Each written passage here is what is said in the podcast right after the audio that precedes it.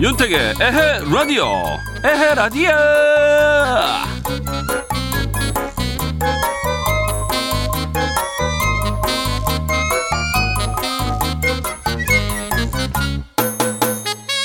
요즘에 때가 때이니만큼 농가들도 어려운데요. 강원도에선 어려워진 감자 농가를 위해서 강원도지사의 SNS로 감자 홍보와 판매를 하고 있답니다. 그런데요, 연일 완판! 하루 한정 판매량이 순식간에 싹싹 매진! 대단합니다. 어려울 때 서로 돕겠다는 마음이 한데 모여서 가능한 거죠. 지금 뭐 유럽을 비롯한 다른 나라들은 사재기 광풍에다가 마스크는 아예 구경도 못 한다는 얘기들이 계속 나오는데요. 우린 이렇게 배려, 협조, 도움, 봉사의 성숙한 시민의식, 이거는 다른 나라에서 쉽게 배워갈 수 있는 게 아닌 것 같아요. 이렇게 어려움 속에서도 우리가 희망을 보면서 긍지도 느끼면서 한 곱이 한 곱이 넘어가다 보면 더 좋은 날들이 오는 거겠죠. 자, 3월 17일 화요일 윤택의 에라디오 오늘도 힘차게 출발합니다. 출발! 야!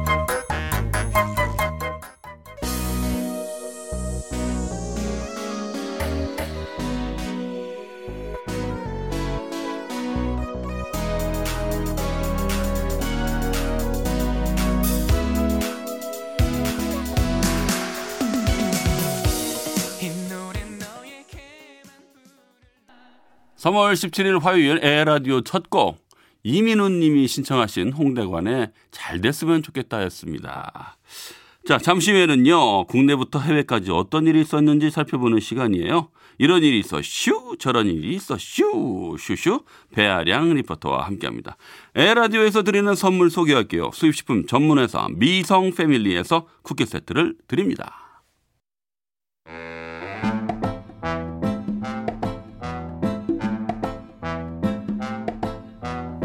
윤태기와 아량이의 그런 일이 있었슈? 이런 일도 있었슈.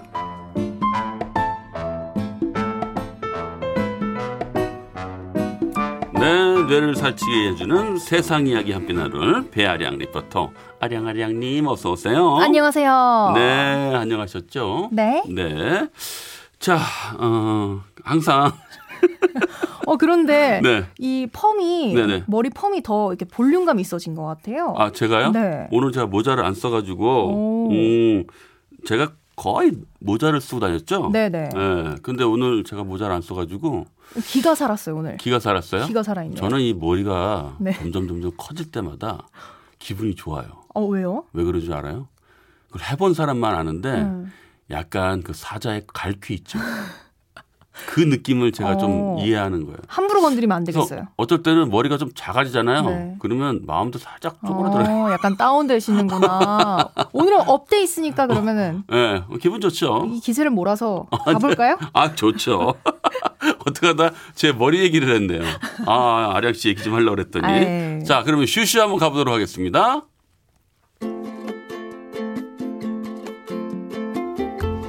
국내부터 해외까지 이런저런 소식과 각종 생활 정보들을 함께 알아보는 시간 신혼여행과 관련된 소식으로 시작해 보겠습니다. 윤택 씨는 신혼여행 어디로 가셨어요? 아, 저는 신혼여행을요, 정식적으로 못 갔어요. 어. 그때 한참 바쁠 때여가지고. 그러시구나. 예, 그리고 그때 이제, 어, 아이가 생겼어가지고요. 네네네네. 아, 그게 너무 아쉬운 거 있죠. 어. 그래서 이후에 여행을 많이 가고, 음. 저는 신혼여행이라고 생각하는데, 아내는 그렇게 생각 안 하더라고요. 외교부와 여행업계에 따르면요. 네, 네. 현재 한국발 입국을 금지하거나 격리 조치, 네. 검역 강화 등을 실시하는 지역이 크게 늘고 있어서 3월에서 4월 신혼여행을 꿈꿨던 예비부부들이 고민에 빠졌다고 합니다.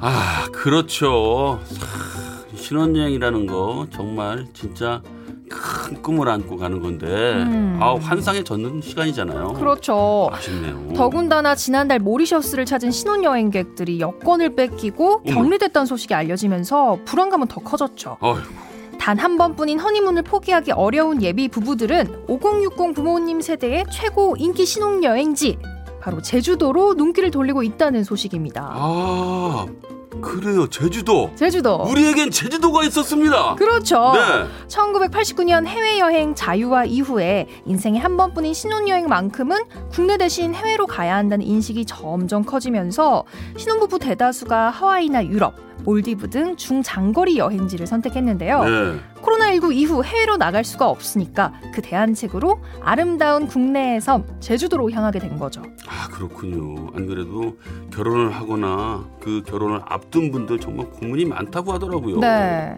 아니, 3, 4월 제주도 날씨도 따뜻하고 좋으니까 음. 인생에 한 번뿐인 신혼여행 좋은 추억 만드시기 바라겠습니다. 네. 제주도 제주도. 우리나라의 신혼여행 1번지였습니다. 1번지. 네, 다음 소식은요. 이번엔 겨울옷과 관련된 정보 알려드릴게요. 네. 아직 좀 쌀쌀하긴 하지만 이제 한겨울에 입었던 두꺼운 옷은 넣어두고 봄옷 꺼내야 할 때가 됐거든요. 네. 윤택 씨 혹시 옷 정리하셨나요?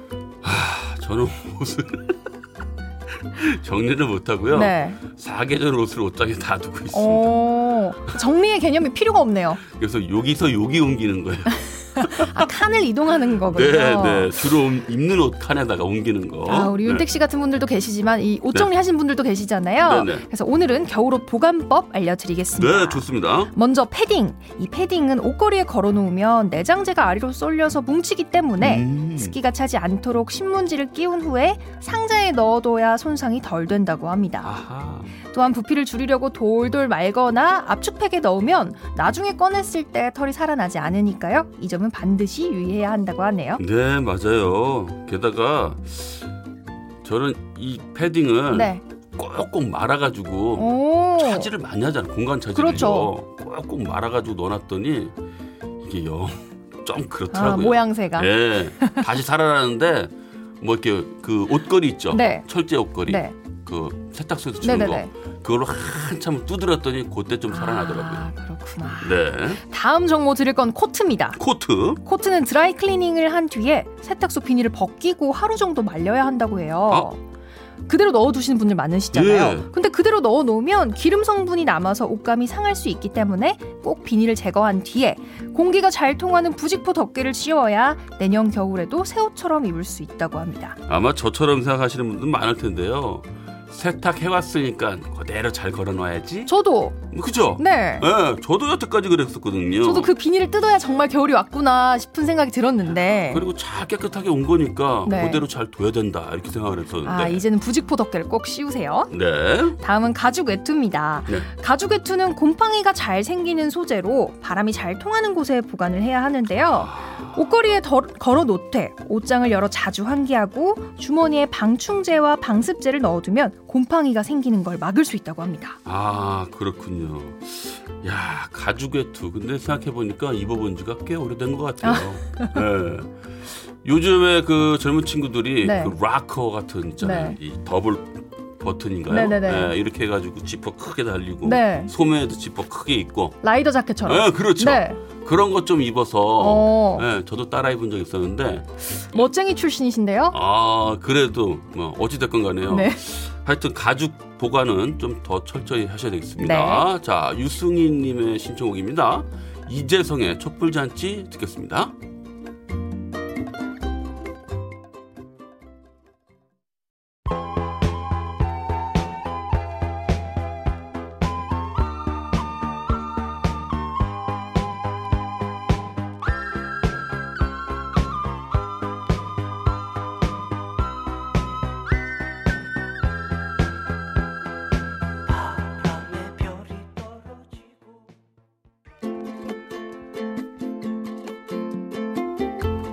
태기와 아량이의 그런 일이 있었슈. 아 이런 일도 있었슈.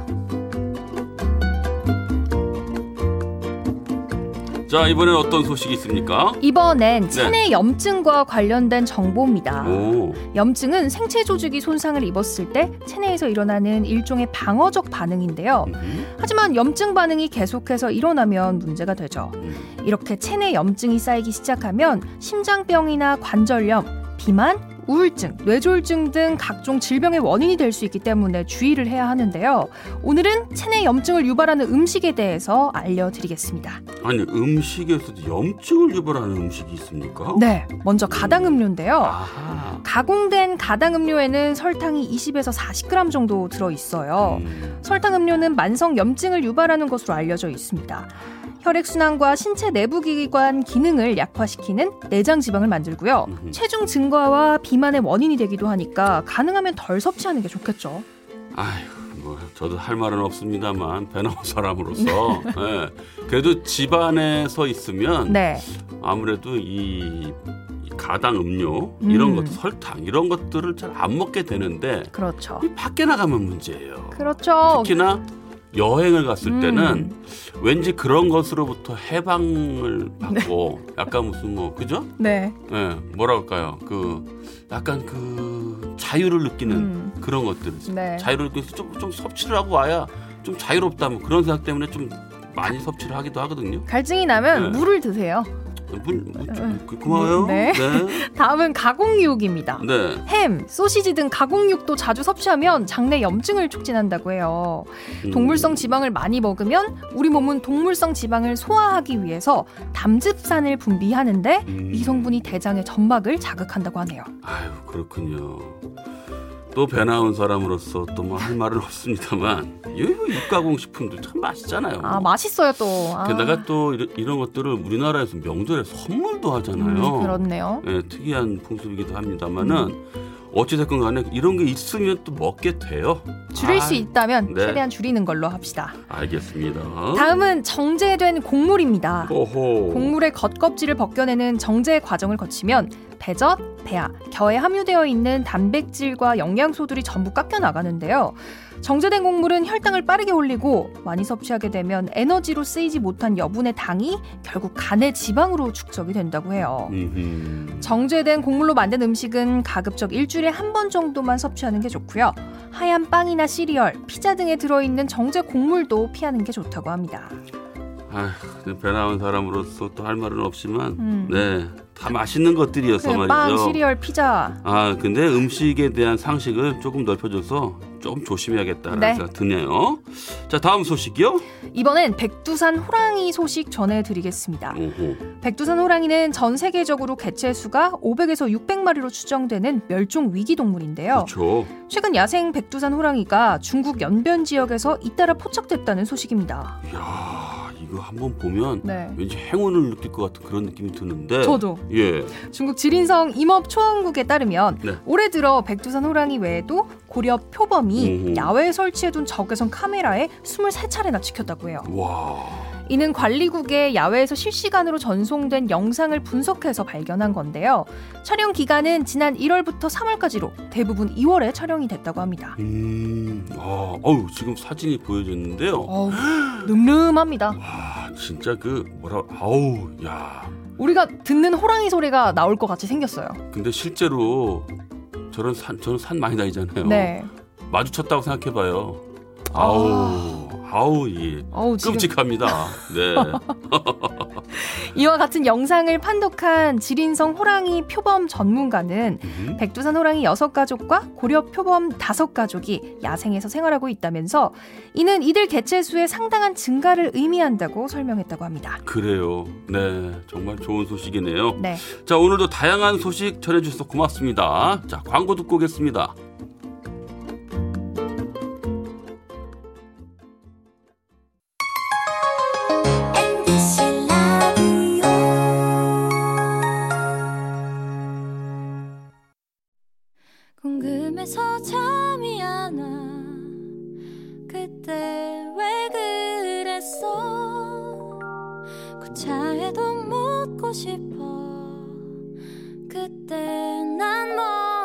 나나나나나나나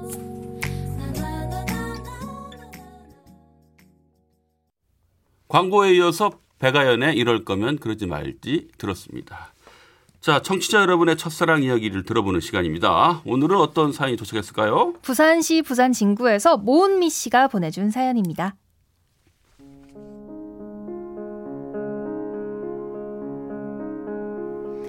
얼마 전 정말 오랜만에 초등학교 동창들을 만났습니다. 땀과 먼지로 얼룩덜룩한 얼굴에 눈빛만 유난히 반짝이던 까까머리 사내 아이들. 예쁘장한 여자애가 지나가면 길게 따내린 머리채를 괜히 한번 잡아당기거나 치마를 들춰보고는 꽁무니 빠지게 내빼던 개구쟁이 꼬마행이들이 이제는 지천명을 바라보는 중년의 나이가 되어 하나 둘씩 모여들었습니다. 와, 니들 진짜 오랜만이다. 아, 야, 어쩜 이렇게 하루같이 다 늙었냐? 아유, 그러게 말이야. 길 가다 마주쳐도 못 알아보겠어. 전국 각지에 흩어져 나름대로의 삶을 열심히 살아가고 있는 친구들. 그런 친구들과 담소를 나누면서도 제 눈은 누군가를 열심히 찾고 있었습니다. 그때 삼겹살집 미닫이 문이 힘차게 열리며 들어서는 한 중년의 남자. 멀리서 하루 종일 달려왔다면서 시원스럽게 웃는 그 친구는 어느새 아저씨가 돼버렸지만 전 한눈에 알아볼 수가 있었습니다. 그 친구도 절 보자마자 눈을 휘둥그레 뜨며 큰 손을 내밀었죠. 와, 은미 맞지? 엄마야, 넌 하나도 안 변했다. 아유, 안 변하긴. 주름은 자글자글하고 흰머리도 많어. 야, 그건 여기 있는 애들 다 똑같고, 그냥 너 느낌이 똑같네. 너도 마찬가지네. 여전히 나뭇가지는 잘 휘두르고? 야, 너 그거 아직도 기억해? 그럼.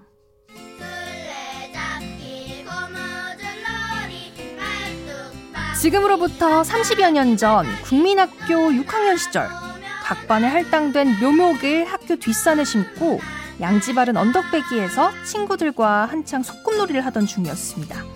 그때 한쪽에서 우와 하는 웃음소리가 터지더니 반장이었던 그 애가 마른 나뭇가지 하나를 집어들고 마구 휘둘러대는 게 아니겠어요? 어? 쟤 나한테 갑자기 왜 저래? 야, 반장이 너 좋아한대. 뭐? 그게 무슨 소리야? 아, 몰라. 지금 그거 가지고 놀렸더니 아니라면서 저렇게 난리를 치는 거야. 쟤 너무 웃긴다, 야.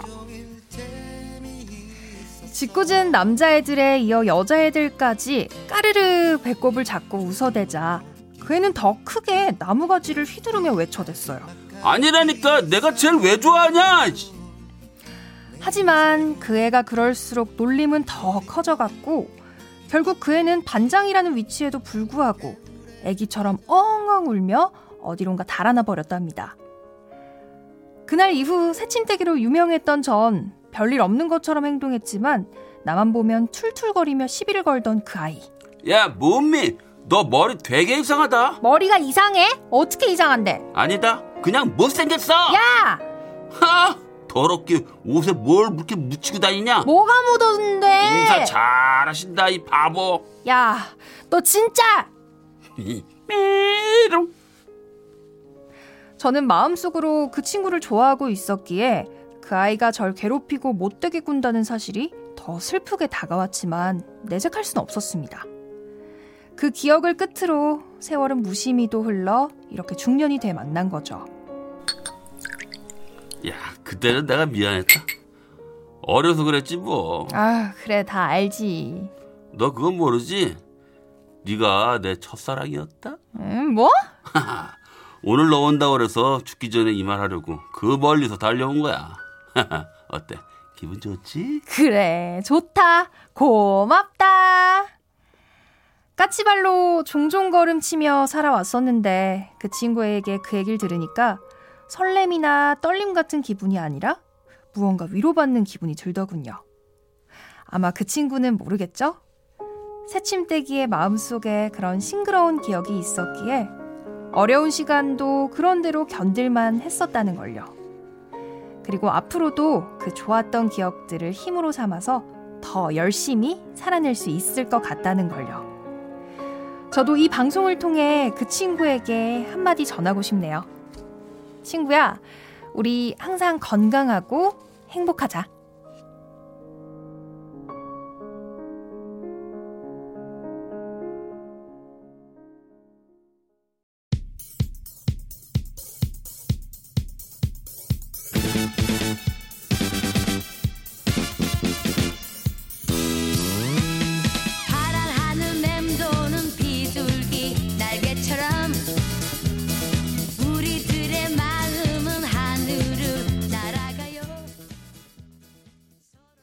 남이의 영원한 친구 들었습니다.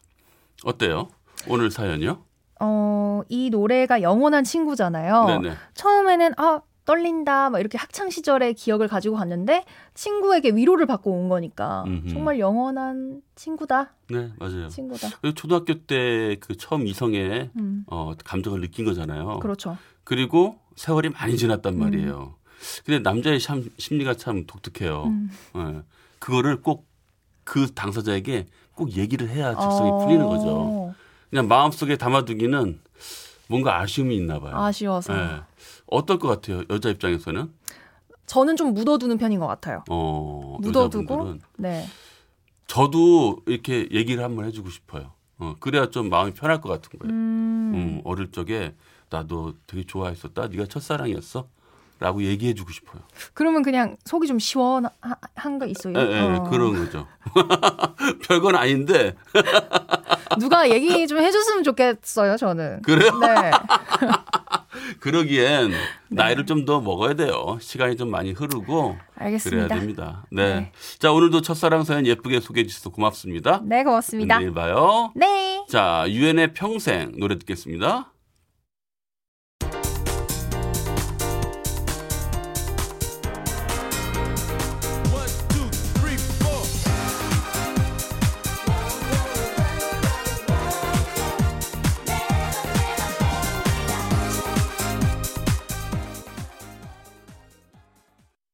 네, 8874님이 문자 보내주셨는데요.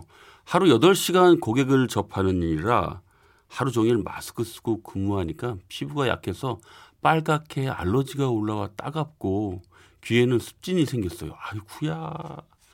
저희 같은 일반인도 이렇게 힘든데 병원에서 일하는 분들은 얼마나 힘들까요? 힘든 시기 모두들 힘내세요. 네. 그래서 SNS에 올라온 사진을 보니까요. 그 코 위에다가 반창고도 하고 그러니까 귀 뒤에다가도 반창 고도 해서 이런 것들을 좀 덜 아프게 하고 계시더라고요. 아 근데 그런 것만 봐도 좀 짠했습니다. 자, 8874님 말대로요. 모두들 힘내세요. 자, 2부 마칠 시간이네요. 정잔디 님이 신청한 곡 애주원의 원하고 원망하죠 듣고 9시 뉴스까지 듣고 9시 5분에 만나요.